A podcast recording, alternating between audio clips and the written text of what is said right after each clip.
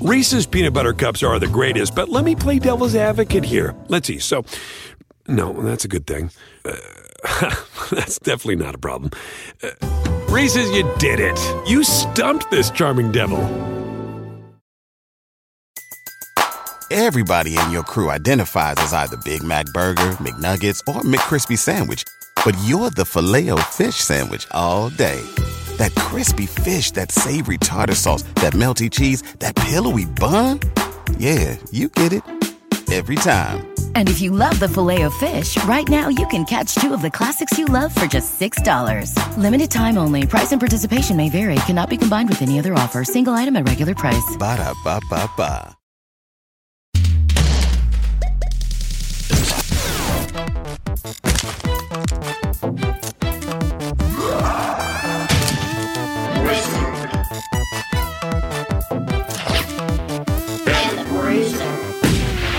Hello, everybody. It's your wet bandit bruiser, Holden McNeely. And it's me, your filthy animal wizard, Jake. And this week we're talking about what is actually, on paper, statistically, the greatest Christmas movie ever made. I cannot wait. Or I guess I can wait, uh, or I don't have to wait because we're here. I get to finally talk about this movie. I love Home Alone. Can we just start with that? Let's start with the personal for a little bit. I'm going to be talking about personal shit all throughout this uh, episode, though, because I remember vividly seeing this movie for the first time um, with like my family in the theater. I remember immediately connecting to Kevin McAllister. I remember, and and also like I, I think at the exact same time I was like super into Calvin and Hobbes.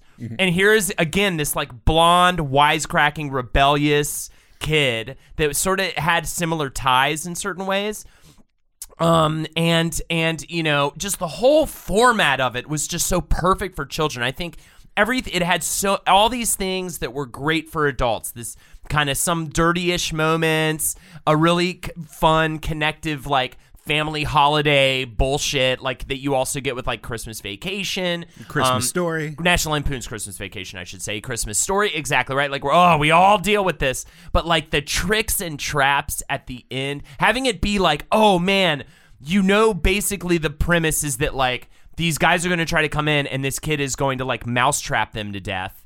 But but like the the build up to that, and then having it go down in the most like entertaining, over the top like in terms of physical comedy too just the notch was turned up us in a certain way on this movie like the falls were just fallier the the thumps were thumpier everything just like popped so well and we'll get into why uh, in a little bit Yeah, no, there's.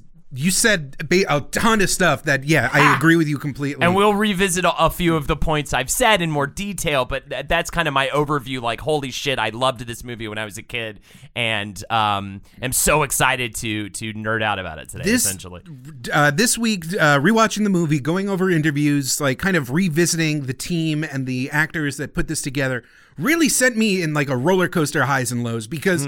On the one hand, like this movie is solid. This is just a perfectly constructed, like just knock out of the park on like just on every level, like from the script to the score to the cinematography. Everyone nailed what they were supposed to nail, and the result is something that is truly timeless. And it was again, uh, it's always when you grow up, you're like you can finally see the craft of filmmaking. Yeah, and, and- you kind of you kind of like take a step back when you like when we watched Jurassic Park and we were like, oh, this is really that good. Yeah, yeah. And on the other hand, it's like a really great movie, and there's really nothing to complain about when it comes to the movie, and it's free of all On the other hand, this sent me on a fucking tailspin because Kevin McAllister and more importantly, Macaulay Culkin was the avatar of like all childhood fantasy.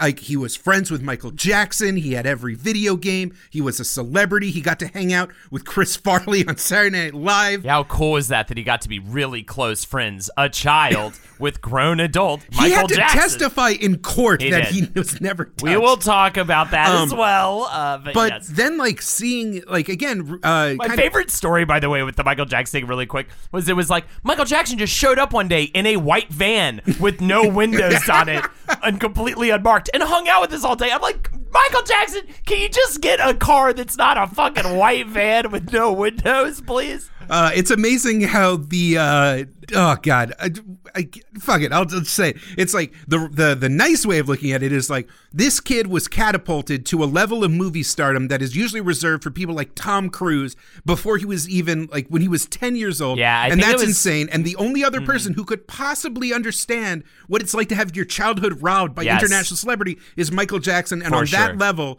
because of all the security and because of all the weirdness, like in Neverland Ranch, it was the only time that like uh, Macaulay Culkin could actually feel privacy. That's I lovely. bet- I bet. That's nice. And I Uh, bet they talked about their dads a lot. Yeah. oh, oh, yeah. Ooh, weird. Weird connection they also had. Uh, Nightmare fathers. on the other hand, the psychopathy of just like Michael Jackson and his perpetual like yearning for youth and whiteness. Yeah. is so embodied in Macaulay Culkin that like it could not have been kosher. Yeah. Um, but you know, there's Macaulay Culkin's been, uh, you know, he lives in New York. He does shit all the time. He's been around forever, and there's tons of interviews. He was on Joe Rogan. He was on the Ellen Show, and now he's a husk. He is an empty vessel. Uh, there was uh, everything he talks about. Like he just dicks around the world, like just floating on his millions of dollars. And uh, he even said like this is this is this was amazing. In an interview with Ellen, this is like adult ass pushing forty Macaulay Culkin. Public like he had nothing to publish Yeah. to put to plug besides I his saw the- podcast. I saw the same interview, yeah. and uh, she was like talking about uh, his time in high school because he got to go to a like performing arts high school, and uh, she was like, "So did the kids treat you differently?" And like without like blinking, Macaulay Culkin just very casually just goes. Well, everyone treats me differently. Everyone's always treated me differently. I- I was and that shook me to my core. I was reading um, an interview with Mila Kunis, who dated him for a little while, and um, she was talking about how, and she's a big star, and she was like, people would literally scream when they saw him. I've never seen anything like it. It is a completely on a different level in terms of how people treat a star. Like people would actually just stop and start screaming as they saw with their hands on their Yeah, yeah, cheeks, yeah. probably. but you know, Side note: uh, aftershave, not relatable. I don't know anyone who uses the stuff. It seems weird. I just used it earlier. What do you mean? What do you? You It makes you smell good. Yeah. That's that's cologne. and it feels good. Yeah, but it's just aftershave. You're wrong, Jake. Do you use like? You're do you use a non-alcoholic? and you're gonna beg Mary to edit this out, but Mary, keep it in because this is. J- and you have a full beard. Why would you know about aftershave? because I have to get the neck meat clean. I imagine you as a little. I use, and first of all, I use a balm. I use an aftershave balm. I don't want to talk about cleaning your me- neck meat, but I did just have a funny image of you um, uh, being delivered as a baby with a full beard and glasses. Uh, maybe. I definitely had the hat. So uh, that I got in the womb. So uh, yeah, and and also this movie gives us a great excuse to talk about John Hughes and Chris Columbus, who is like, um, I forget, like I ne- I never thought of it as who wrote and directed what in terms of my childhood films, mm-hmm. and then I realized like, oh, they were like all done by John Hughes, Chris Columbus, and like Spielberg and George Lucas, like. You know what I mean? Like all, Everything from the Goonies. yeah, to, the Goonies. Um, just the fact that John Hughes fucking wrote National Lampoon's Vacation, Ferris Bueller. and Christmas Vacation. Yeah. Like more of his writing surprised me. But and we're, we're let's let's get into let's get into it now. Um, Okay. because we're gonna start this little spaceship journey with uh, John Hughes, Chris Columbus, and then talk about how We're pushing this toboggan down the living room steps. that's right. That's right. Um, so, anyways, John Hughes, and and by the way, I'm making this brief for a reason, people, because I I definitely plan to um, uh, do a full episode on John Hughes at some point. Um, so yeah, that's kind of uh, why I'm keeping it brief. Also, side side side note, John Hughes has come into play in my life a, in a big way lately because right now I'm back into doing jigsaw puzzles for some reason, and my big thing is watching old beloved films while I work on the jigsaw puzzle, and so so John Hughes is just slamming out the hits. I'm glad right you're getting a head household. start on your retirement at age 70. Yes. Well, this is the sad truth about me is that I was get, getting my start back when, when I was a little kid. I would listen to Stephen King book on tape and uh, put puzzles together alone in my room for many, many hours of my childhood. This explains so much. Oh yeah, bro. And it was mostly Stephen King books on tape, by the way. Like I'm no lie. There was some Crichton in there, but Oh, for the most part, I would get those like giant store, uh, like those giant short story uh, book on tapes. In my in my really into head, you're also wearing Superman pajamas, just listening Sure. to the Pelican Brief. Sure, yeah. Pelican Brief for sure. Definitely some uh, John Grisham in the rotation. The Client was probably the first, it was either The Client or Jurassic Park that was the first adult book I ever read. Probably And the one with dinosaurs. I think it was in fifth grade. I read I read those. I like had a, it was hard. Every night, my parents would beat me to sleep with a copy of Sphere. so I know it. I know Oh, mine was. Andromeda Strain. Um, so, anyways, John Hughes, born in Lansing, Michigan in 1950, he said, I grew up in a neighborhood that was mostly girls and old people. There weren't any boys my age, so I spent a lot of time by myself imagining things. But uh, luckily for him, he did end up uh, moving with his family to a suburb of Chicago called Northbrook in 1963 and attended a high school named Glenbrook North High School. And that was the inspiration for so many of his films, the goings on at that specific high school. Um, he ends up going to the University of Arizona, but he drops out. And during this time, I don't know how he got this gig. Um, I'm excited to dig deeper to find out. He was selling jokes to people like Rodney Dangerfield and Joan Rivers for side money. He was always, you know, a comedy writer at heart. And you, you don't think about that as much. Like all of his movies are pretty much comedies, but you think about them more as being these like emotional teen movies, I feel like, with, when you associate with John Hughes. But it's like, no, he was writing comedy from the very, very beginning of his career and writing it really well, as we'll see when he gets a job as an ad copywriter in Chicago in 1970, of course, because they all do. Um, so if you're not an ad copywriter and you want to be a screenplay writer, then um, you need to go ahead and get that job first. No, no, no, no, no. You can be a screenwriter without being an ad exec first. Uh, you won't be successful because you won't have an innate understanding of the hopes and dreams and unconscious desires of the American people. And so because if there's one thing that a lot of John Hughes movies does is hits a lot of unconscious desires. A lot Yes, of like yes. honestly, the fact that he nailed like the id and like true self-image of a narcissistic American child Yeah. of the early 90s is a testament to how finely honed his instincts were. The other thing with it too, though, is that he didn't pull punches in certain ways that other children's story writers do. For b- great point, great example, the Playboy in Home Alone. Mm-hmm. It's like it's it's little details like that that he includes in all of his movies. Even the kids getting high at, in Breakfast Club. You know what I mm-hmm. mean? Of being like, okay, I know parents, you don't want to think about this kind of stuff, but your little kid's gonna find his older brother's Playboy, and the kids are gonna smoke weed during detention, and like he was able to get in these kind of adultish sort of things that made all of these children characters so much more believable. All the nudie pages were taped together so that ca- so that uh, Macaulay Culkin could not see them during tape. That is amazing. I did not right have that. I did not have that uh, that fact factoid in here. But anyways, um, back to him as a copywriter in Chicago, 1970. He starts working with Philip Morris, uh, the cigar- cigarette dealer. Uh, he's doing ad copy for them, especially uh, their Virginia Slims cigarettes. Come a long way, baby. I know, right? And that took him to New York City, which led him over to the offices of National Lampoon magazine. He must have been a fan. He's he just sh- started just popping by, seeing if he could get work, and he gets his first big start with a story that he wrote that I really need to go and read. It's called Vacation 58 and this would become eventually the screenplay for National Lampoon's Vacation. So it's a prose story. I have to read this. Like I, it's it must be great, right? I mean, it spawned the whole thing. He ends up um, writing the screenplay for National Lampoon's Vacation. That ends up being kind of his first big like hit in the movie industry. He did write a screenplay before that uh, for a film I would actually like to see just for some late night giggles called Class Reunion, um, which is kind of like a horror story a little bit. It was like the crazy kid from the high school. Um, he he's like slowly picking people off at the class reunion. It's like a black comedy, and then the the jock and the nerd and the the popular girl they all have to like try to figure out like who who the killer is or or try to find him or whatever you know so, anyways, but that movie bombed hard. Uh, then he writes Vacation, gets him on a successful track, and then he gets another follow up big hit with Mr. Mom, which I don't even know if I've seen Mr. Mom.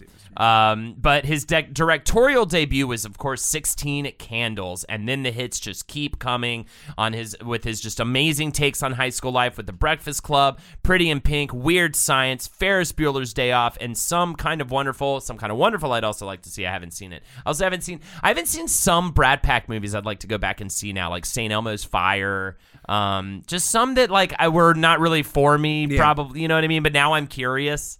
Um, and I love the nostalgia, and I do love these takes on teenagers, and I do like enjoy that now as an adult, even though I couldn't be as into it as a child. And then he ends up kind of turning away from the teen thing. He's feeling a little pigeonholed, and that's in the late '80s when he starts doing uh, stuff like Planes, Trains, and Automobiles and Uncle Buck, which has kids and it has teens in it, but it's more centered around the Uncle Buck character and even more like little little kids. And that's of course where he runs into um, he directs uh, Macaulay Culkin, which we'll get into in just a little bit. But let's now take a little chit chat over to uh, Chris Columbus, The director? the director of this film. So John Hughes, by the way, oh, by the way, I should say, John Hughes uh, wrote Home Alone. Yeah.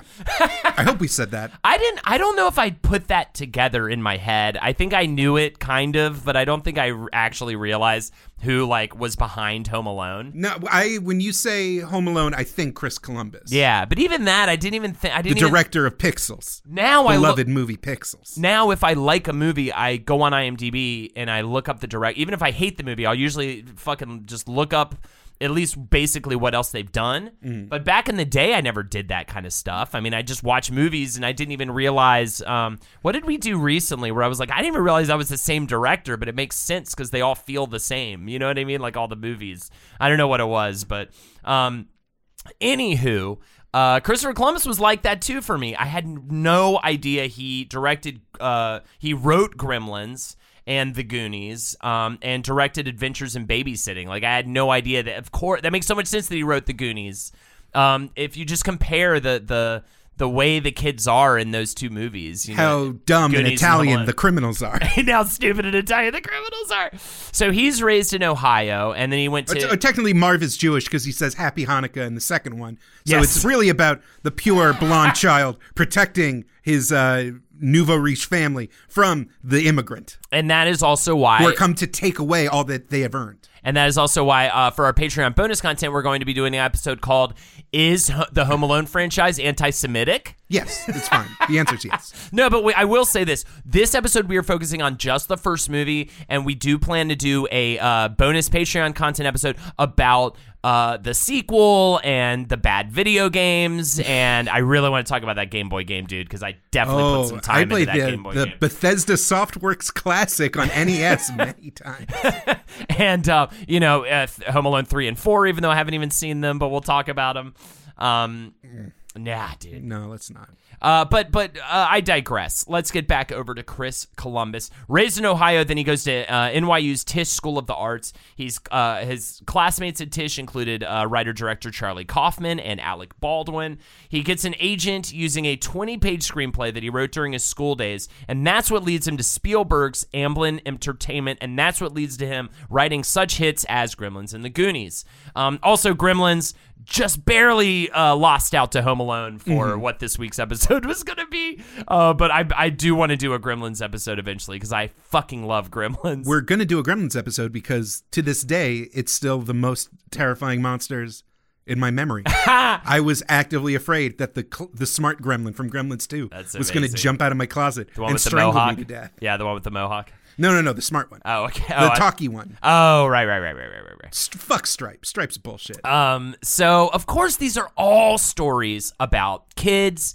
becoming empowered, having to fight back against some evil force of nature that's coming after them, right? And you you as a kid being like so excited to cheer these kids on, you know? I mean, I, I also want to do an episode on the Goonies eventually. I love the Goonies, like very, very, very, very much. I Um, think I've watched it since I was a kid. really? Yeah, I do. Oh, I love it. Oh, you should so watch it. I, I some people. I remember being weirded out by Lumpy Face. Yeah. and uh, um, yeah, Slug, yeah. whatever. Um, Sloth. um, Slo- yeah, sloth. Weirded out by Sloth, and uh, that the Asian kid had fun inventions. Oh, but the and the the the chubby ch- what was his name? Oh, Ch- the truffle shuffle. I also remember the truffle the shuffle. but remember the interrogation when he's like screaming about all the things he's done and crying, and they're all like a dumb bad kid shit that has I nothing don't- to do. I don't remember. Oh, it's so good, dude. Well, anyways. Back to Chris Columbus and Home Alone. He makes his directorial debut, as I said, with Adventures in Babysitting, and his agent at the time was Jack Rapke,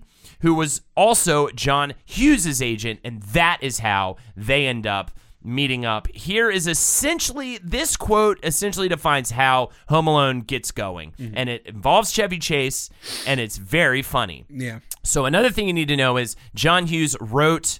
Did, he wrote National Lampoon's Christmas Vacation, I believe. I hope so. I believe. Um, and and so he gets Christopher Columbus, Chris Columbus rather, uh, a job um, directing it. He, uh, Columbus says.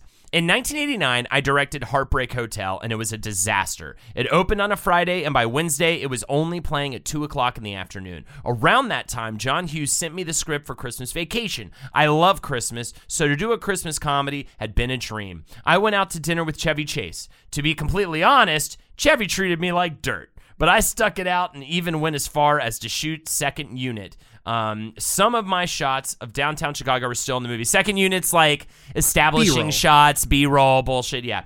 Um, then I had another meeting with Chevy and it was worse. I called John and said, There's no way I can do this movie. I know I need to work, but I can't do it with this guy. John was very understanding. I'm sure he was, Chris. About two weeks later, I, am I'm going off the fact that everyone is, uh, just knows Chevy Chase is a complete giant dickhead. I- Yeah. I, I, I should probably. s- legendary human phallus, Chevy Chase.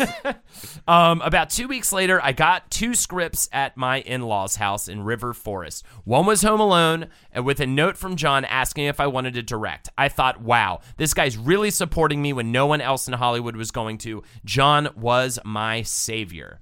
So, um, yeah, that's where it, that's where it all kind of begins. And Warner Brothers is initially signed on to. Um, to be the studio to uh, Fork over the money. and then they make a big, stupid, dumb, dumb mistake. Do you want to explain the big, stupid, dumb, dumb mistake, Jake? Or do you Uh, want me to I explain don't have the. Uh, we're we're t- uh, getting a lot of this from a very in-depth Yes, uh, oral history from to s- Chicago Magazine. And you know who wrote it?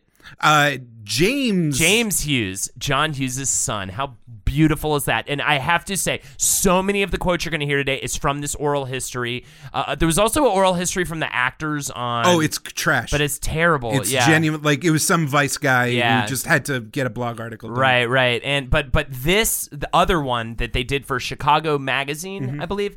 Look it up. It's online. It's fucking awesome. Um and yeah. Anyways, but yes. so Warner Bros. Uh, so there was an issue with the budget. I believe it was uh, they had budget like the the team had figured out that they needed fourteen point seven million dollars, and Warner Brothers were like, no, no, it is we're only going to give you fourteen million, Dude, Nya, nya, nya. At least one to like 15 people got so fired for this. so fired for this. Like the one thing you can't do in Hollywood as a producer is be someone that like passes up on unbelievable amounts of millions of dollars uh, in retrospect. So anyway, so they they said no. 14.7 not going to do it. 14 is what's going to do it. And the movie by the way ended up being 17 million. So 14 million really would have been too little to go with.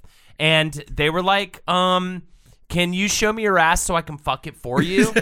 Cuz I'm going somewhere else. And so uh, they ended up going to 20th Century Fox, I believe. Yes. Uh, And, they uh, went to 20 cent Joe uh The quote Roth- is amazing. It's just like, hell yeah, we needed a Christmas movie. Good. He All right. said, "Yeah, this is it from Roth." Um, uh, Joe Roth uh, decides to take the project on, and Fox he says, "Seemed like a no-brainer. Didn't cost much. I didn't have a Thanksgiving movie. I liked the idea. I loved the people involved. I'll take it. Yeah. also, you fucking dumb fuck, Chris Columbus, John Hughes wrote it. You've got like." W- w- what like what you it's a holiday movie I, I don't know i guess I mean, on okay. To be fair, to be fair, uh, they didn't have John Williams on board yet. which like took the movie to a whole nother level. Yes, I, they literally even said John Williams, of course, the um the the man who scored the film, who scored the Star Wars trilogy and Mm. everything, and and um I love that story. I what fuck should we save it for later? We'll save it for later, but just to say, and uh, the very idea that you know this script is doing something that hadn't been done before, which is the entire back of the movie is on a kid that's going to be like sh- you know Yeah. eight years old, That's true. and you know, this They isn't said- the 1940s. they- We're not like They said they literally needed a kid that still believes Santa i- was real. That was like their defining quality. Like he had to be that young, which is very young. so like nobody on earth would be like, yeah, sure, just cast the most oddly beautiful, charismatic, cool, real life Bart Simpson boy. like that didn't exist. That didn't fucking exist. It's true. like yeah and maybe launch a new level of child celebrity that will conquer the world like that did not happen I know it's just such a cheap.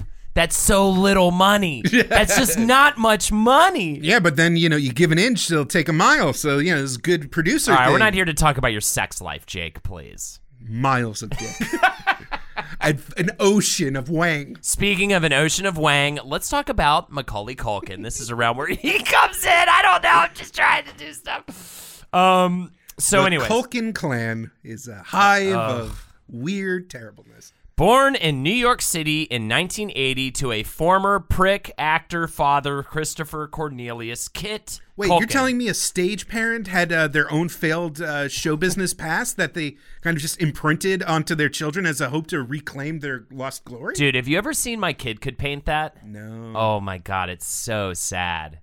It's like it is like a kid, a brilliant child painter. Hmm. She's like so little, and she's Is this a documentary? Yeah, and they're selling these paintings for like millions of like hundreds of thousands of dollars and stuff, and it's selling. Everyone's like, she's a child prodigy, and it's totally becomes obvious that the father is painting the paintings.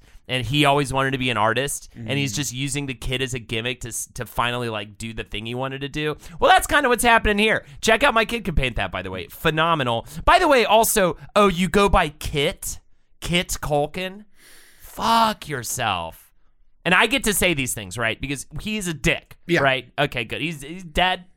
Um, he, I don't know. If, I mean, he, Allegedly, do I have to say allegedly right now? he I mean, I, yeah, we have to blow. Th- we can't go into this whole saga note for note, but. Uh, But I want to. It's you know, so he's insane. working. He's doing a workaday job. His uh, partner is doing a workaday job, and together they have seven kids in a tiny New York apartment. The kids are all like cramped together in one room. The mother's literally a, a telephone operator, and the father is a sacristan or a caretaker at a local Catholic church. He's a janitor. Yeah. He's a janitor at church.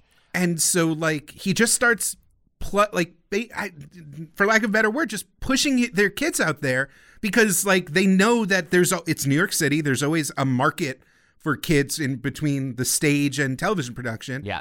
and like just is like fuck it like you kids are going to earn us money Exactly. And so um they uh, yeah, they started well he's studying ballet at the School of American Ballet. He's also attending a Catholic school. this is then- uh, Macaulay yeah, Macaulay, not the father. The father's doing nothing. The father's sitting no around the father is pushing all of his individual children yes. from a range of ages into auditions constantly and then uh How many kids do we know? I thought it was 7 Oh my god. yeah How did I miss that? Because if you go to Wikipedia, they only have Rory and uh, Kieran. Kieran. yeah, who's Uh, doing very well as an actor, right? Yeah, they're Um, both doing fine. yeah. Um, but uh, because they're the only ones noteworthy enough to have Wikipedia pages. Oh, but there's okay. a ton of Culkins out there. I don't just look at Wikipedia. I looked at that oral history as well, please. So yeah, uh, Macaulay is showing up on on the stage. He's like doing. Uh, you know all these fancy metropolitan opera and like uh, ballet things need a cute kid to like dress up and be in these in, in these productions And by the way, this is starting at the age of four. His first um thing was a stage production of a show called, uh, by the way, Ooh Alert, Bach Babies at the New York Philharmonic. That was his first thing. And then he has a small appearance in the TV movie The Midnight Hour in 1985, and then he makes his big screen debut with a film uh, with a very unfortunate title called uh, Rocket Gibraltar. That's literally like rural juror, like Rocket Gibraltar is the name of this poorly titled film. This is in 1988. He's two years older than me. He was born in 1984. So I mean, this is he's so young. I couldn't fathom ha- having this kind of a career. I- Um, it would but be awful. He's getting a reputation for his oddly impeccable sense of comedic timing, Mm. his uh, just general like precocious nature, his like adorable tiny. You know, he's a kid that is. He's not an uggo, and uh, he he gets a reputation for stealing ste- scenes. All the productions he's in are like, yeah, the play's okay, but there's this fucking kid. I don't know. Every time he was on stage, the whole theater was on fire. and he's starting to work with like big people. In in 1989, he does "See You in the Morning," a film where he gets to act across from Jeff Bridges, Farrah Fawcett, and Drew Barrymore. I mean, he's like doing stuff. And so that's what kind of leads him to, of course, I think, the, but the first time I saw Macaulay Culkin, definitely, and that amazing pancake scene. I love that pancake scene. I can like see it in my head right now. Uncle Buck, mm. the the Oh, I like the interrogation. the interrogation, yes. Well, that was what apparently convinced John. I read one place convinced John Hughes to go home and write Home Alone. Was the interrogation scene? just that this kid was just so in control. Yeah. yeah. He was just such a. He was exactly. It was just so hilarious seeing a kid in that role, dominating kind of over an adult like that. So I think uh, I don't know how how on the nose that is, but apparently he went right home after that and and Married? No. Why? It's a long story. it's a long story. I love that scene. Uh, Uncle Buck's great. Uh, John Candy, of course, in that. Uh, he will be making a small appearance in Home Alone As the Polka King of Chicago. as the Polka King of Chicago. Um, and uh, yes, of course, John Hughes also directed that. And very obviously, if he's inspired enough to go home and write Home Alone, it's going to lead him to really pushing Macaulay Culkin as the star of the movie. Now, what's crazy is Chris Columbus still says, "I must do my part." As, as a director, I must see other kids and make sure that that is exactly you know it's Macaulay who we need to go with. So he ends up seeing over 200 kids for the role, which is like a lot of kids. And I don't even that would be a nightmare. and only 50 of them ended up in the sh- in the movie at the end. And I actually, I think I've talked about this on the show before. I, I there are two different times where I had to audition with little kids for, for a commercial. It is a nightmare. It is a whole other layer of difficulty to like as a casting director, like directing a kid in a scene for like auditions, especially because you're gonna see an unbelievable amount of kids that are just not cannot just even listen. It is very weird. follow directions. you know? Um, like I feel like we've done this a couple of times with movies with kids that all the all the ta- all the praise is always like to the director being like, yeah, he really just like talks to the kids and gets in their heads and just bends them to his will and just really yeah. get, you know, he just like turns them into these wonderful little robots to get the take. Like it's very weird how much praise they get for manipulating these like kids. Columbus said, then Macaulay read, and you immediately knew this was the kid. I knew subconsciously that John knew that was that was going to happen, but it was really sweet of him to give me that sort of freedom. And uh, there's a lot of that with with the relationship between John Hughes and Chris Columbus. This loving, giving, awesome relationship that just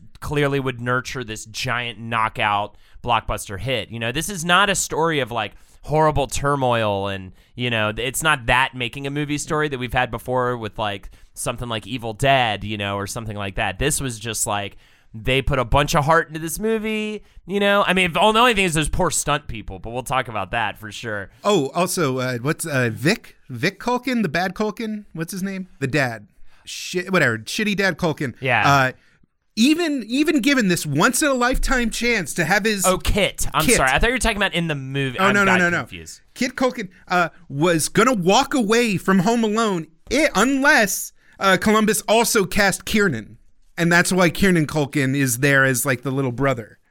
that's so stupid Because he's got to fucking, he's got to play all the tables. He's got to make sure that if this blonde fucker doesn't make it, At least Kieran's also good, so Yeah. there is that. Um, okay, so let's get into some more of the casting now. You've got Robert De Niro, Rowan Atkinson, Bob Hoskins, Danny DeVito, Christopher Lloyd, Dudley Moore, Phil Collins, and Jon Lovitz, all considered for the role of one of the bandits, uh, which is uh, Harry Lime. De Niro passed, uh, rejected the role, and Lovitz rejected the role. And I'm very happy Lovitz rejected the role, by the way. But Mm. Lovitz, why are you rejecting that role, bro? What you got cooking? What are you he making? was too busy meditating in solitude, preparing himself for the critic. Isn't that like Mars movie? yeah. Um. Okay, but anyways, uh, so um, that's how we end up getting towards um, the casting. Uh, daniel stern has a lovely little dis- little story about his audition. The script struck a chord in me. I hadn't gotten a chance to express that kind of physical comedy since i was a kid. I thought i can hit a fucking home run with this. I went to an audition for chris. I wanted it so bad. When i left i thought i could do that better. It was the only time in my life i called and said can i come back? Chris told me later he was already going to cast me but he saw me audition again and he just let him do it, even though he was gonna. Oddly enough. Daniel. St- uh, again, this is where the I, money. lo- I love Daniel Stern, by the way, so much. He's so great in this movie. He's so He's funny. amazing in this I movie. but I and I love him in like oh I, I I just so many actors. We haven't even started talking. I haven't started my gush fest about Catherine O'Hara, but there are just so many like lovable, awesome actors in this movie. Mm-hmm. You know, Pesci. Ugh, the old man. Blossom? That scene What's in the, the church with the old man is so good. All right, but anyways, what are you done? that was one of the first uh, po- points of contention with the original studio was that to bring in Daniel Stern would have cost extra money because by this point he was already making good money through the Wonder Years. Uh, you know, the Fred Yeah, Savage, yeah, yeah. uh, classic uh, TV show where he I provided rea- the narration. I and don't think I realized that he did the narration for that. By the way. Oh, that was like the first thing my dad like this. would like elbow me while watching Home Alone. Be like, "Do you recognize that voice?" And I was like, "No." And he was like, "It's the grown-up Kevin from the Wonder Years." And I was like, "No, it's not." and then you're blew like, my mind. And you were like, I'm gonna go try cigarettes for the first time. What? No, you didn't say that. No, I, that didn't happen until I was started comedy. oh yeah, that makes sense. That's a good time to start. I'll tell you what. Got to do something in between the shows. to try to numb the pain. I miss cloves, man. They were they were they tasted like fucking gingerbread cookies. Um, so also, um, Hughes and Columbus felt Joe Pesci was going to be great for the for the role. They already kind of were eyeing him, um, and, and mostly because, and this is kind of funny because the mo- this movie is not a comedy, uh, but they loved his comedy stylings in Raging Bull. Yeah, yeah. And he is hilarious in that movie. And that movie is amazing. Of course, Martin Scorsese's Raging Bull. If you haven't seen that before, you should watch it. I mean, his whole deal is like being this weird, undignified yet threatening presence. yeah, exactly. And and and then on top of that, you've got tall, lanky, mm. stern, and then short, wide, Pesci. Just a perfect, the perfect comedy duo looking looking too. Daniel Stern says um, about uh, the, his relationship with Joe Pesci. Everyone assumed we were thrown together for the first time on Home Alone, but we'd made each other giggle on the set for an, in another movie years before that. We were both cut out of. I'm dancing as fast as I can is the name of the movie. We played people in a mental institution. Joe walked around all the time with his rolled up tube of architectural drawings. That was his character. And during one of the takes, there's a ping pong table in the middle of the room, and Joe takes his tube of paper and puts it up his nose and snorts the line of ping pong balls. I fell on the floor laughing. A friendship born from cocaine humor. yes, I became his friend right then. And uh, they had a kind of a funny time on set. Definitely, there was a, a lot of talk about us, um, their uh, issues with swearing on the in the film. And apparently, Macaulay Culkin walked around with like a brown paper bag and would like collect money from them if they swore. Um, What a little shit. what a little, what a scamper. Um, and uh, that was kind of a, a running gag uh, situation for them. And then uh, so so obvious, uh, and also so much casting's done out of Chicago. And what has Chicago? What is in Chicago that is like the premier place to uh, pull for comedy actors? Well, of course, it's Second City, and so many actors are coming, you know, from Canada, going to Second City in Chicago, and vice versa, going up to Second City in Toronto. Toronto, right? Um, and uh, back and forth. Second City, the premier improv theater. Uh, there was a television show called uh, SCTV. That was all sketches uh, born out of the Second City theater. Rick Moranis, John Candy. I can't even. there will be a Second City episode probably at some point when we finally stop hating comedy enough to like do stuff about like comedy. It's stuff like comedy that. month at Wizard and the Bruiser. We're doing Monty Python. We're gonna be so drunk on whiskey that month. Oh my we do God. need we do need to do Monty Python like sooner than fucking later for sure. Like we need or at least like Holy Grail before. John Cleese dies. Before yes, please. um. So, anyways, Catherine O'Hara. He's been huffing gas. He's like he wants it. He wants it bad. She Catherine O'Hara comes in.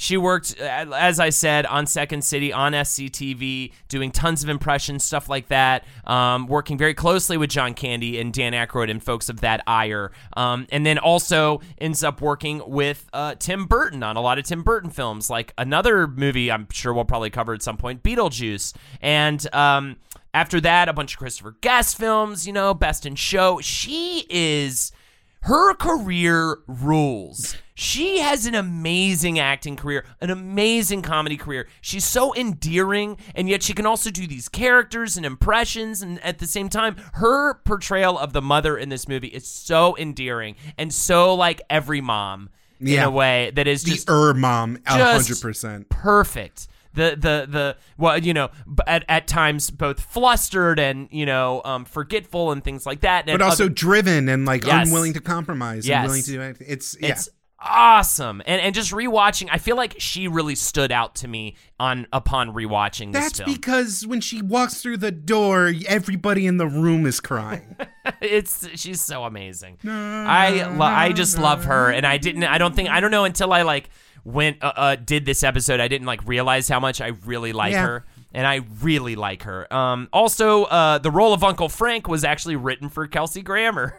oh, weird. it's kind of funny. He would have been amazing. But Oh, the- the- weird. So was he supposed? Because like these, um, because there's something that's actually it's it's a little it's actually this weird little through line in the movie. But the idea that Kevin's family is like kind of nouveau riche. There's Yeah. one line in the movie where like the dad they're loading into first class on this flight to pa- this peak tourist Right. flight to Paris. Right. And um, you know, the, the dad just kind of goes like, "Yeah, we used to like the only vacation we used to take was back in the old Dodge." Uh-huh. And Uncle Frank, who's supposed to be his brother, is like, "Yeah, I like I remember," and he's actively like stealing shit for yeah, first yeah, class. yeah, yeah. Yeah. And the whole time well, he has this cheap. like I mean, the, the running cheap and the running gag with him is he's cheap. Yeah, Right. and a and an asshole. But yeah. So like there's like this level of like class resentment and weirdness with Uncle Frank Hmm. that like I don't Kelsey Grammer would be like too dignified. Right, he'd be too fancy. Yeah, yeah, you're totally. It's Uncle Frank. Like Yeah. Frank, you know. Well, you also I could see how maybe a different actor might have informed uh, a revision. You know what I mean? Uh, also, a little tidbit here: Chris Farley auditioned for the role of the Santa Claus, but uh, failed, and uh, purportedly because he was uh, uh, hammered from an all-night bender. Yeah. so he was like in and out of the room really fast. But that Don't been- worry though, in the SNL cold open with Macaulay Culkin, he gets to throw his fat body into a table full of pizzas. Oh Jesus, man! Ah, I really wish. Yeah, I wish he had gotten the Santa Claus role. That would have just like put the movie over the moon for me personally, for my like childhood nostalgia, having Farley in there. So production begins now that we have our cast. Let's get into the making of this film, um, and uh, and the just the hailstorm that was. Uh, the reaction to it, the reception to it. Of course, it's filmed in Chicago, and uh, it was also uh, helpful that uh, I think John Hughes purposely filmed things in Chicago a lot because it also doing that just kept them that much further away from the studios and just gave them the freedom to really just do what they wanted to do and make the movie they wanted to make. And I think they really got to do that here. And it seems like uh, he built relationships around having that sort of freedom and uh, they definitely get it here. They used New Trier West High School, and this is actually the location of many of John Hughes's films. They were actually just using the high school to build sets within it. Most of that house interior stuff is actually filmed um, in the high school. Uh, though they did also film a lot of stuff in the actual house that people will come to visit, uh, as we'll get into later. Uh, yeah, it was actually this is a great uh, little uh, line from the house's owner uh, that they rented out. He said, "In that house, there's a master bedroom suite with four rooms. Basically, we just moved into that. We put a hot plate up there to cook. We didn't have to cook that much because we had full access to the food truck that the crew used, which our daughter, who was six at the time, loved. That would have probably been awesome. Well, Um, you, but you so missed weird. The, uh, you missed the most important thing is that um, they had to stay in that master bedroom because if they had taken up the studio's offer of a free apartment to stay in, Hmm. uh, if the crew wanted to like knock down a wall in the house and no one was around to like tacitly disapprove, they were free to do it according to their contract. So Gotcha. they, out of just fear for the well-being of their home, they had to be like prisoners. and that's like set. that home was built in the 20s. It's a historic home. It's like that would have been awful. Um, another thing that I feel like is kind of swept under the rug about this movie that we have to acknowledge is the work of the director of photography, Julio Yes. Julio Macat. Yes. Who uh, has this like amazing like kind of dual upbringing as from an Italian and Argentinian family, and everything about the movie's visuals are so consciously decided. Like, uh, think okay in your mind. Think about how grandiose and huge that church was in your head. Uh huh. Think about that. Like you know, vault, like giant ceilings, cavernous even. You can find photos of that Episcopal church in the suburbs of Chicago. It's tiny. Yeah. It's like nothing. It's just a normal ass, like modest church. But the way they shot it and lit it was to make what a church felt like to a kid. The entire house is like glistening and the colors are brighter than bright. Well, The- th- th- definitely for for that stuff, for the for that they were going for that warmth that one feels around the holidays. That brightness too was also trying to be just as warm as humanly possible. And every time they sh- showed the family in the plane in Paris, whatever, or uh, it's always darker, colder, cold, stiff. blue, stiff, and just being n- Even being- the cameras are filmed straight on with the actors outside of the house, while in the house everything is kind of at an upward Yes. angle to represent Kevin's um, perspective. On top of that, th- he explicitly says in a design document that like the goal is to you know that feeling when you come home after you spent time in college and everything's like a little bit shorter and a little bit smaller than you remember it was. They want like the movie to feel like the opposite of that. Ah. They want the McCallister's house to feel as like big and inviting as your childhood home. yes. Uh, I, can I do the quote? Oh, I just I just want to say that like the the guy's resume is like a murderer's row of like movies that shouldn't have looked as good as you like you think they deserve. Like stuff like Home Alone 2 and like Ace Ventura Pet Detective and uh Miracle on 34th Street and just uh oh shit and Ballistic Ecks versus Sever. Okay, ignore that one. Uh, Julio says about shooting the kid's perspective when it came to Home Alone. We thought about every shot in terms of the point of view of the kid. Because of that, we used wider angles. The height of the camera was lower than you would normally have. Our ceilings were important because we were looking up a lot. Because we thought that kids see everything in an amplified way. We made the lights in the house feel a little bit brighter. Everything was goosed up a notch. It's kind of the reverse of when you go back to the house where you were raised and everything seems so small. That's awesome. And it's so subtle. You know what I mean? It's not something that I think that's when you realize he did such an amazing job. Is is when Oh, he you also did Pitch Perfect. I'm sorry. Oh, but that that's when you know he did an amazing job when that's something on hindsight you notice, but you don't uh, really notice or think about it or notice it. You know what I mean? Um, but it, made it feel authentic to the yes, kid audience. totally, and it makes it feel uh, authentic to the adult too because you're still remembering your childhood when you watch this movie. You know what I mean?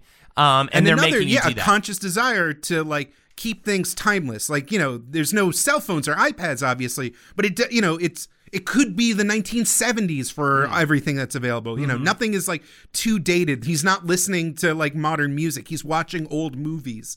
Speaking of which, Angels with Filthy Souls. Mm. It's a fake noir film that Hughes created. Uh, I, that was definitely a factoid that I learned at one point and was very surprised to Blown hear. it. I really thought that was from an old movie. It is so authentic feeling. Um, an old black and white noir. The star of it, Johnny, was veteran actor Ralph Foody. He's a character actor. Um, you also might recognize him. He played the police dispatcher in The Blues Brothers. And um, it was all filmed in one day using black and white negative film to really get that authentic look. And I think that's how it really comes across. I'm gonna give you to the count of ten.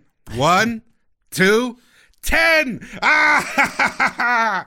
It's a weird theme in the Home Alone movies. How much people are just incapable of discerning the human Yes, voice. From, yes. Well, I don't know what sound system the McCallisters have. Must be some fucking Dolby shit. Well, it definitely wasn't a talk boy, not yet. Uh, that's they made that Yeah, for the they totally made that. Remember how cool it was when you knew a kid who had one? I had one. I Really? made- I, I mean, the first podcast I ever made was a bad radio show I was made on my talk. That's amazing. I was sad when I realized Talkboy is Home Alone 2, so we can't really talk about it too much in this Hmm. episode. Um, let's talk though about a different boy, and by boy I mean old man.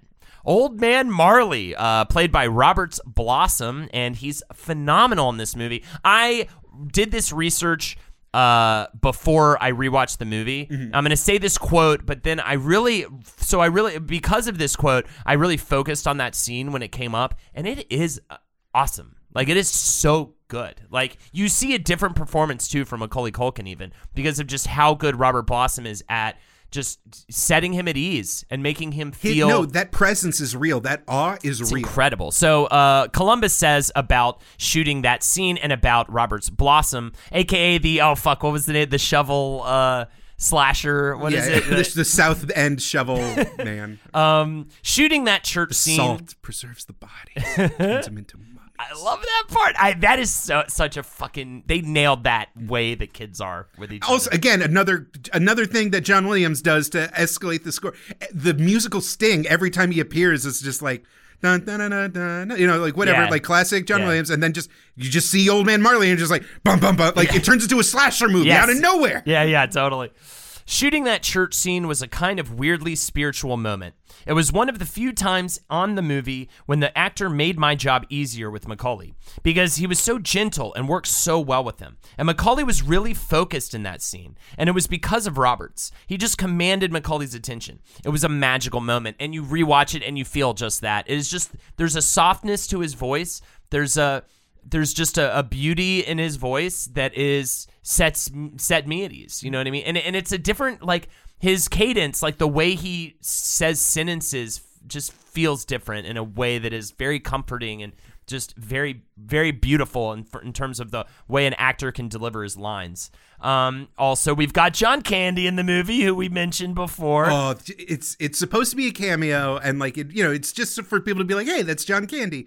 They only had 24 hours. 24 hours uh, to shoot it. They literally built the truck interior uh, set right next to the airport, so they could literally like run from the airport straight to the truck interior and get the rest of that. And then I have this quote from Catherine O'Hara about their shoot day, and then I have a request to make to the fans. I'm going to say this real quick though 1st I remember being on that stage. John Hughes was there, and I swear we worked for 21 hours straight improvising. Candy would start a bit, John Hughes would start a bit, and Candy would pick up on it, and we would just go with it. It was all in the moment. We'd start a ridiculous conversation and go as far as we could. Chris told me later how we couldn't use most of it. He laughed and said, You're supposed to be looking for your kid, and you're just having a good time with these guys in a truck. But my, my request is, can we see this footage? I want so badly to see these improv scenes between John Hughes, Catherine O'Hara, and John Candy. Where does this footage? I, honestly, the what they kept is amazing. Like It's the great. the an, the anecdotes, like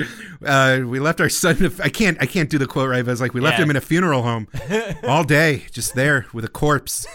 wasn't until that evening, like the night, that we were finally like got our heads back on and we went back to get him. Don't worry though, he he he, he was fine in like six seven Yeah. weeks. exactly. A few months later, he was all right.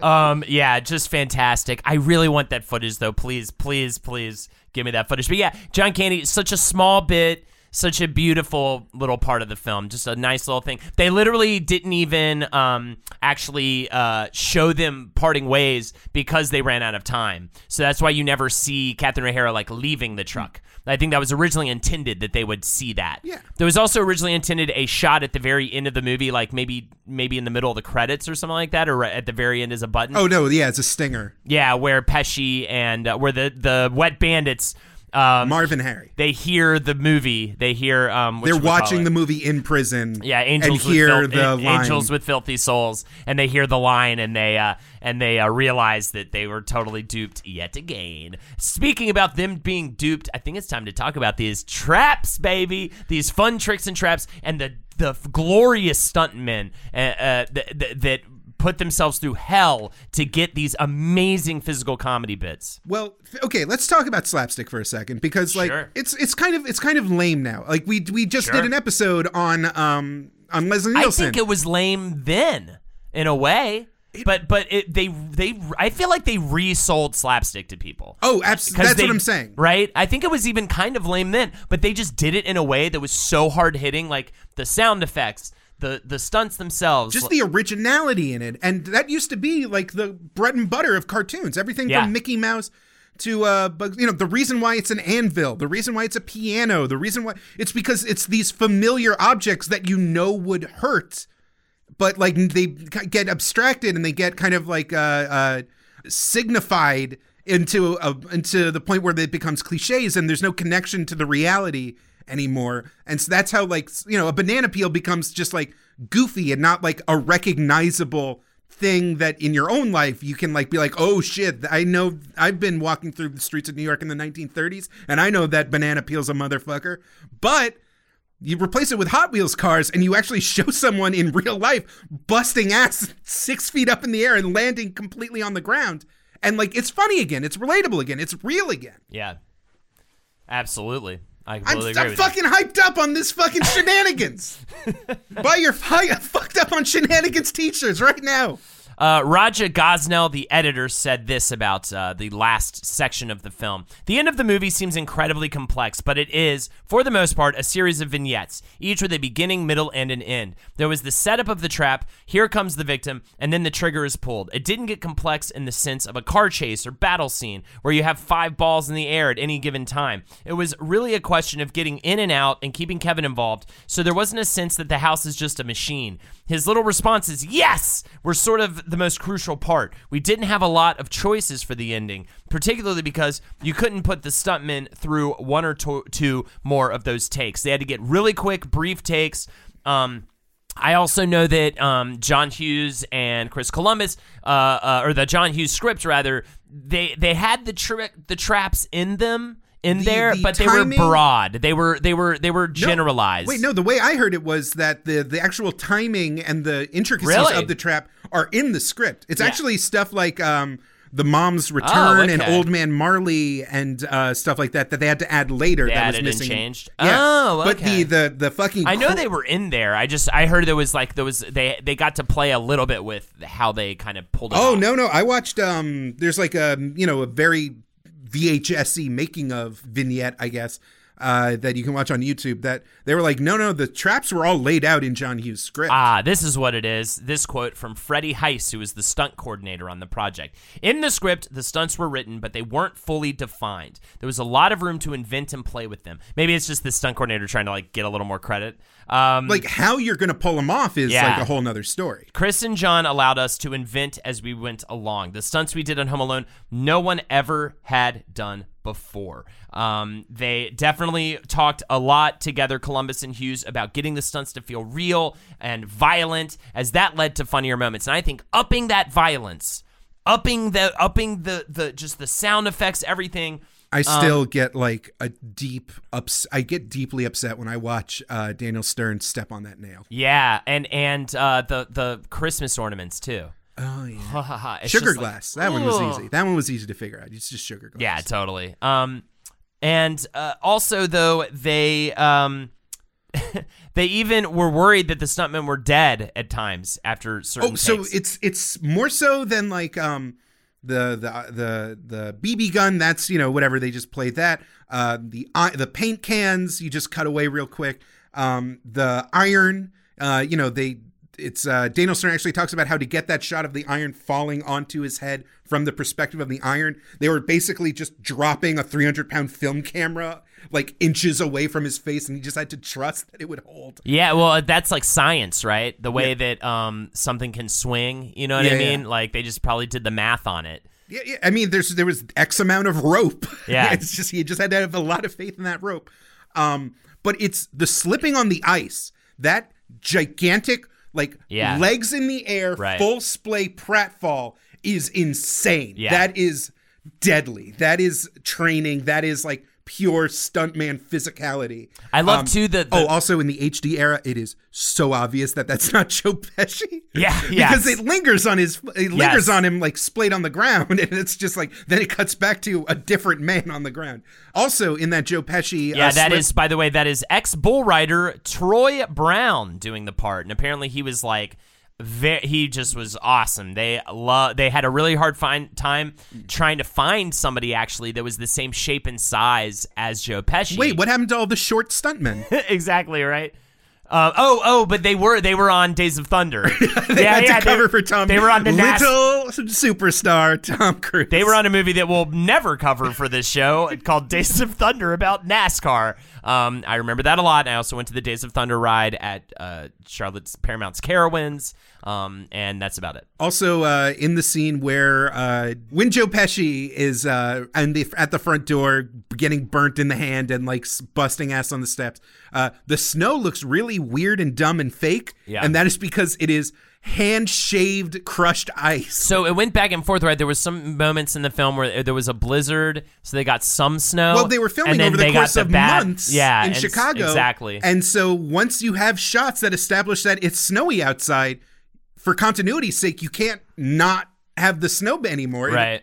especially if you're because it's a movie you're filming stuff out of order so yeah there's uh, a couple of scenes where you can see like just this real chunky flat weird snow and that's because they couldn't get a snow machine and they just had to get trucks of bagged ice and hand crush it into something resembling snow Also, I love for the stair fall.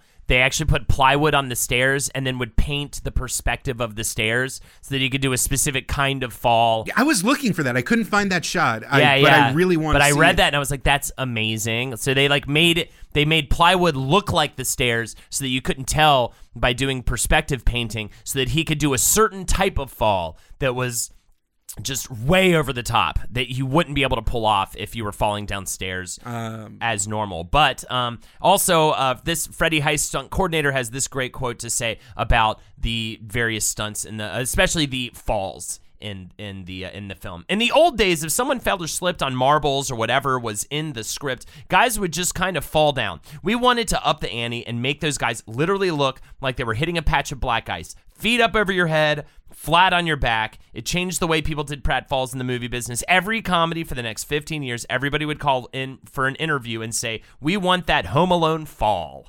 Which must have been the worst for that guy, is it definitely doesn't sound like it was a very uh, like it was a very um, fun and easy thing to do, uh, doing those falls for that movie. there's an entire genre of YouTube video that I discovered this week, uh, which is people trying to test out or like ask doctors about the survivability of the Home Alone house, and uh, resoundingly, like the first paint can would just snap your neck.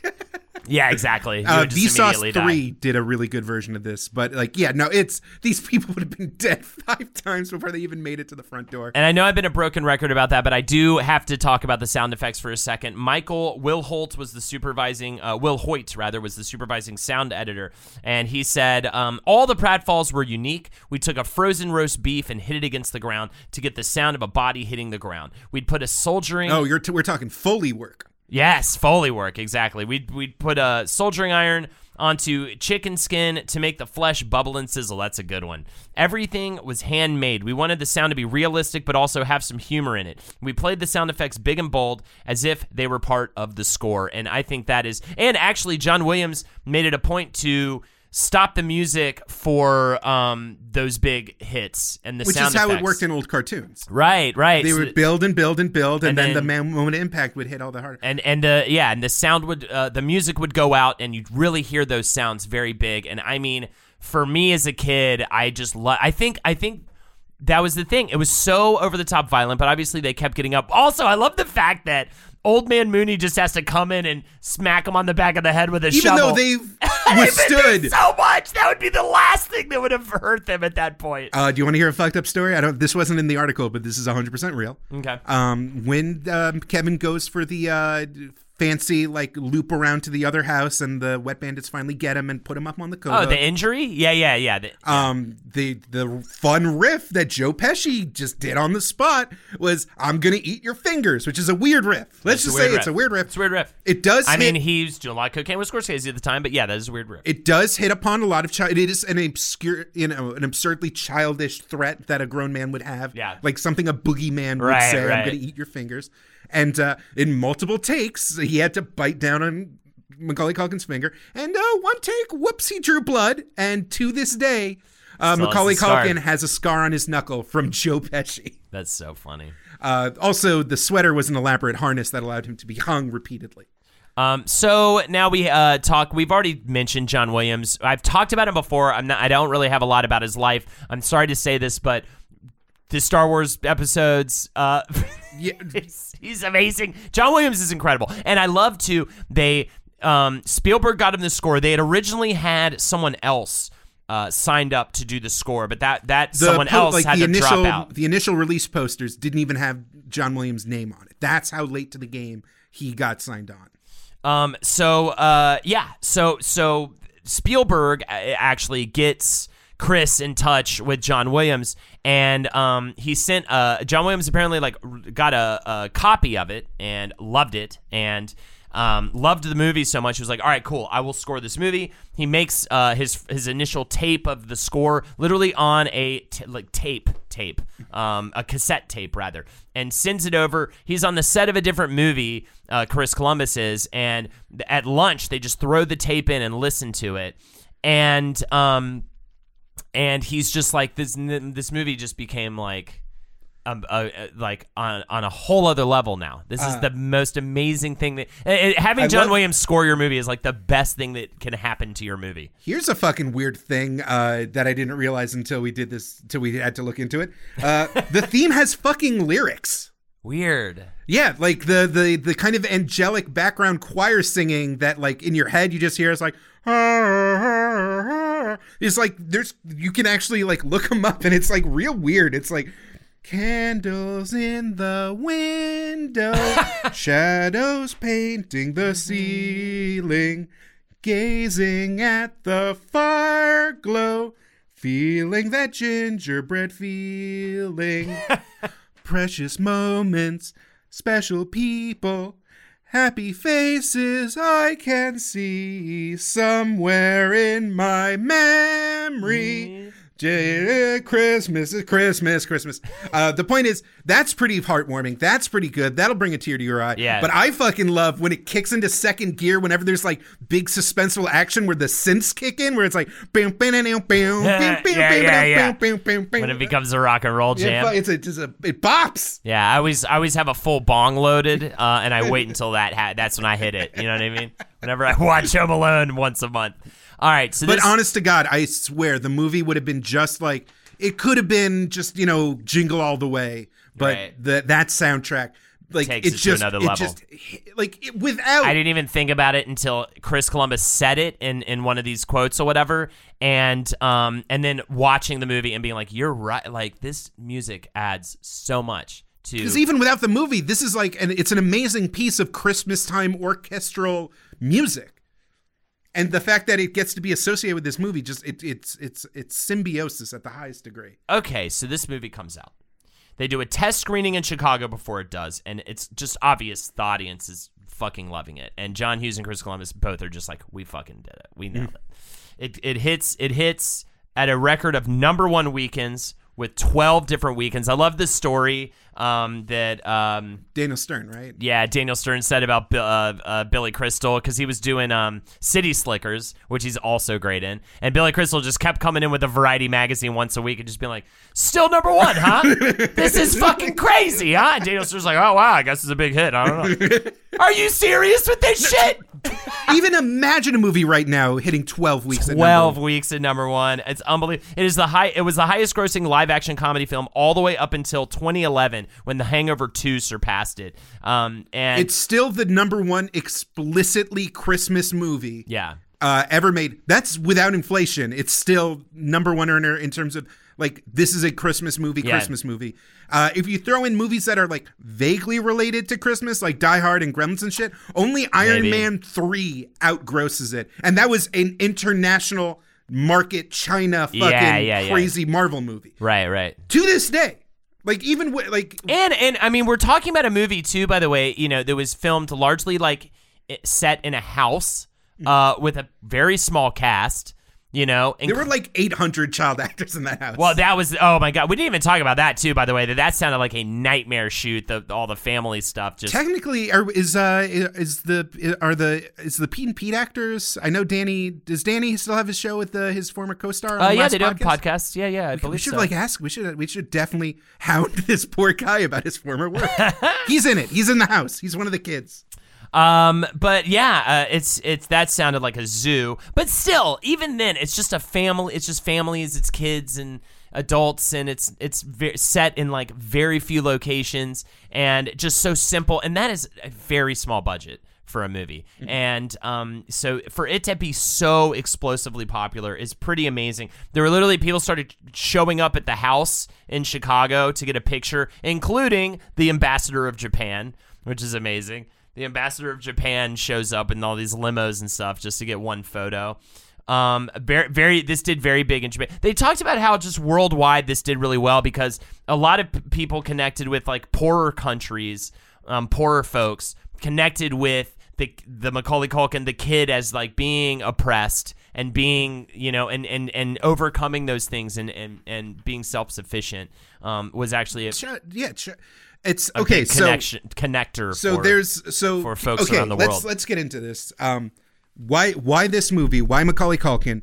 And the fact is, is that uh, Macaulay Culkin managed to deliver like this perfect image of the precocious child, this like streets wise, beyond his years, highly capable, sassy, clever kid that every kid assumes themselves to be and yet he still manages to like get in like a level of vulnerability. So like Yeah. he's not annoying because we can see when he's scared, we can see when he's overwhelmed, even though he gets to be a giant like Bart Simpson dickbag throughout half the movie as well. And he gets to just indulge in like the heights of American like commercialism. He gets to drink the Pepsi and order the pizza and watch the movies and ice cream and microwavable mac and cheese and toys and all this cool shit. Um, he gets to jump on the bed. He has this whole mansion, a mansion to I love himself. that part too, which this is such a little kid thing, and they filmed it in a funny way, but it's just him running into different rooms screaming for no reason. And it's like I would I would have totally done that as a little kid, and at the same time, I'm literally just watching a kid run around the house screaming, and that's supposed to be like, oh, cool, he's alone.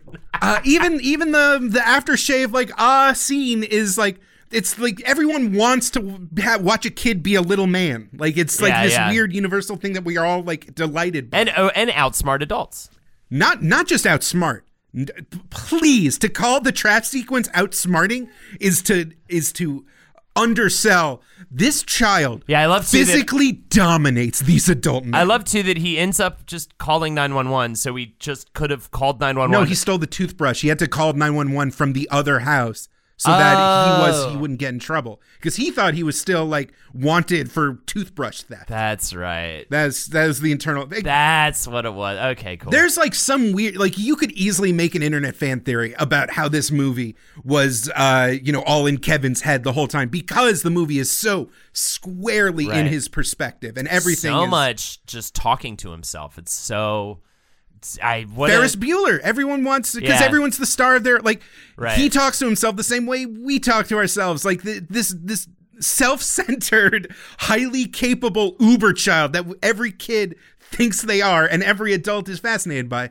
It's it's uh it's it's honestly a crazy thing that Macaulay Culkin got to live in real life because everyone wants him to be this this fully formed adult baby kid even though it actually robbed him of the most essential years of his formative childhood. Uh, his father would say things like "Do it or I'll hit you." He's uh, Macaulay Culkin said everything he tried to do in life, I excelled at before I was ten years old. Uh, he was one of the only people in Saturday Night Live history to not rely on cue cards Whoa! because his father mercilessly drilled him on his lines throughout the week. So he, you know, he does Home Alone two. He does My Girl. Oh, oh, oh, oh, oh! Did you see the thing? Um, so remember the Good Son? yeah. How it was weird that he was the bad kid Yeah, and nobody was liked it because nobody wanted to watch Kevin McCallister be the the bad kid. Uh-huh. Uh, that was his dad who like demanded that he be given the role of the villain, Of villain. because otherwise if he doesn't get cute he won't have a longer career and he won't be able to make Ah. as much money and he actually Ugh. ransomed home alone 2 Hmm. he said like you don't get to make home alone 2 unless the good son gets made Ugh. um It's just treating him like a weird manager thing. Well, it's 15%. Yeah. It's 50 like so even though a lot of it is in a trust, 15% of 55 60 million dollars is still a lot of money. Um and like the ultimate tragedy is uh famously there was a very long and arduous uh split with uh yes. with uh, his partner. he was never. They were never married. Yeah, they were never married And uh, the day of the final judgment was supposed to be handed down. He just disappeared. He just like walked away because without the money, without like that, like then what was the point? Right. And Wow. uh, he's been estranged ever since. After the filming of Richie Rich, his parents split up, like you said, and he retired from the uh, industry. And he claimed that it was the best thing that ever happened to him, retiring at the age of, what was it, 10? Oh, No, 14. 14. He retired at the age of 14. And he has gone back and he's done movies. And Party monster. Party Monster was his big return, I think. Um, among many other, he's literally been a retired person since he was 14. So he does whatever. He he he does weird little projects like a retired person. He's just been in his 20s this whole time doing like weird just being in a He's 38 right now. now he's 38 but just being in a weird band and you know doing this and Oh, that. oh, the uh, what was it? The uh, Pizza Underground. yeah yeah i remember when they, just doing did song stuff. parodies of Velvet Underground songs, like "Take a Bite on the Wild Side." Yeah. Um. The uh, I just remember at Le Poisson Rouge, where um is a venue in New York City. Yeah, Uh, he the, lives he's lived in new york like The Knefels did a show there, and I was doing stand up in like the the basement bar. Molly Knefel from uh, Page Seven, And, um, fantastic podcast on the Last Podcast Network. and uh, there was all these weird paintings on the wall and i was like it was odd there was just these grotesque like things where like hulk hogan was hanging out with donatello and like michael jackson was like body slamming a gi joe. And i was just like looking around it's like man whoever i literally was like on just riffing and just being like man whoever painted these is like really stuck in the 90s and like a very polite person like raised their hand and was like uh, that was macaulay culkin. He uh, he painted these with his friends. And i was like amazing. fuck. Uh, he had a DJ night at that same venue called Macaulay Culkin's iPod, where he would show up and play songs. Play stuff his iPod. Uh, thank you so much. I think that's about covers it for me. Do you have anything else you want to talk? I gushed, I think, plenty earlier on. I, I don't know what else to say. It's kind, it's an, a fan- fantastic holiday movie. I love it. Uh, Um, it's weird how rich the McCallisters are. It's like It's weird upsetting. how rich how the McCallisters are, and at the same time, I really, as a kid, like it was the ultimate f- uh, fantasy for Mm-hmm. me as a little kid to to to get to have the place to yourself and eat as much ice cream as you wanted to, and you know, and at the same time, this kid is doing things that He does the laundry. He gets Yeah. groceries. He is a capable. and he stands up to things that I would be too afraid. I, I would well, also that's be, the ultimate fear. I would That's- also be mortified to be left alone. You know what I mean? And I was a really lonely kid too, and I felt so much like he felt about his, you know, getting annoyed at his family and and stuff like that. And that was fun too to see an honest take about a kid who sometimes don't like their fucking family. You know what I mean? Even though it's like a nice holiday movie, sometimes you just want to get away from all these fucks. It's it was it's still it was like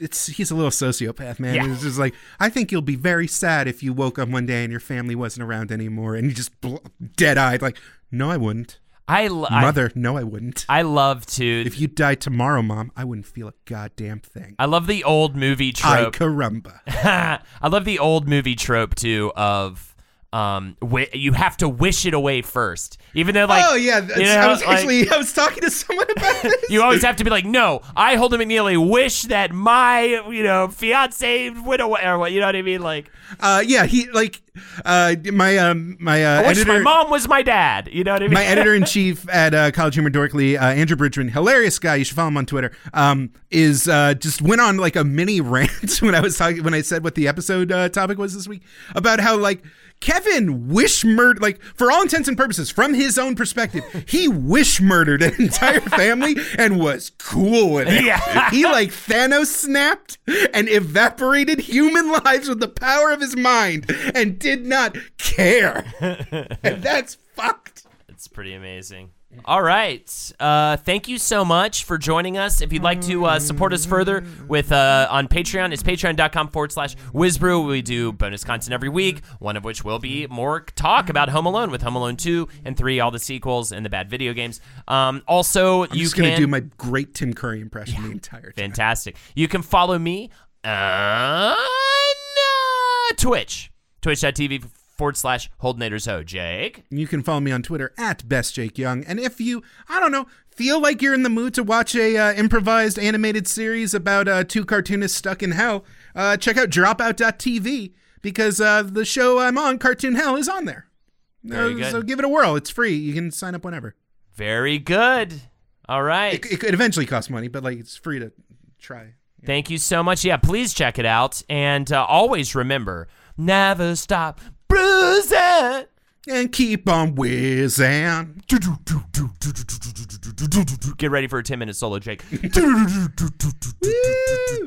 I love it. no one wants to see that. It's weird and boring. Just No, play the hits. I'm about it. I want some of them. One heart- guy's about it, but literally all the other people at this festival don't want to hear it. I'm on party drugs and I'm feeling it.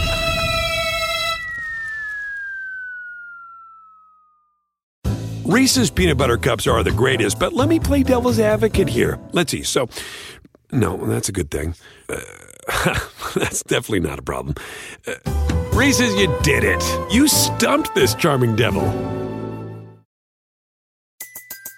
Everybody in your crew identifies as either Big Mac Burger, McNuggets, or McCrispy Sandwich.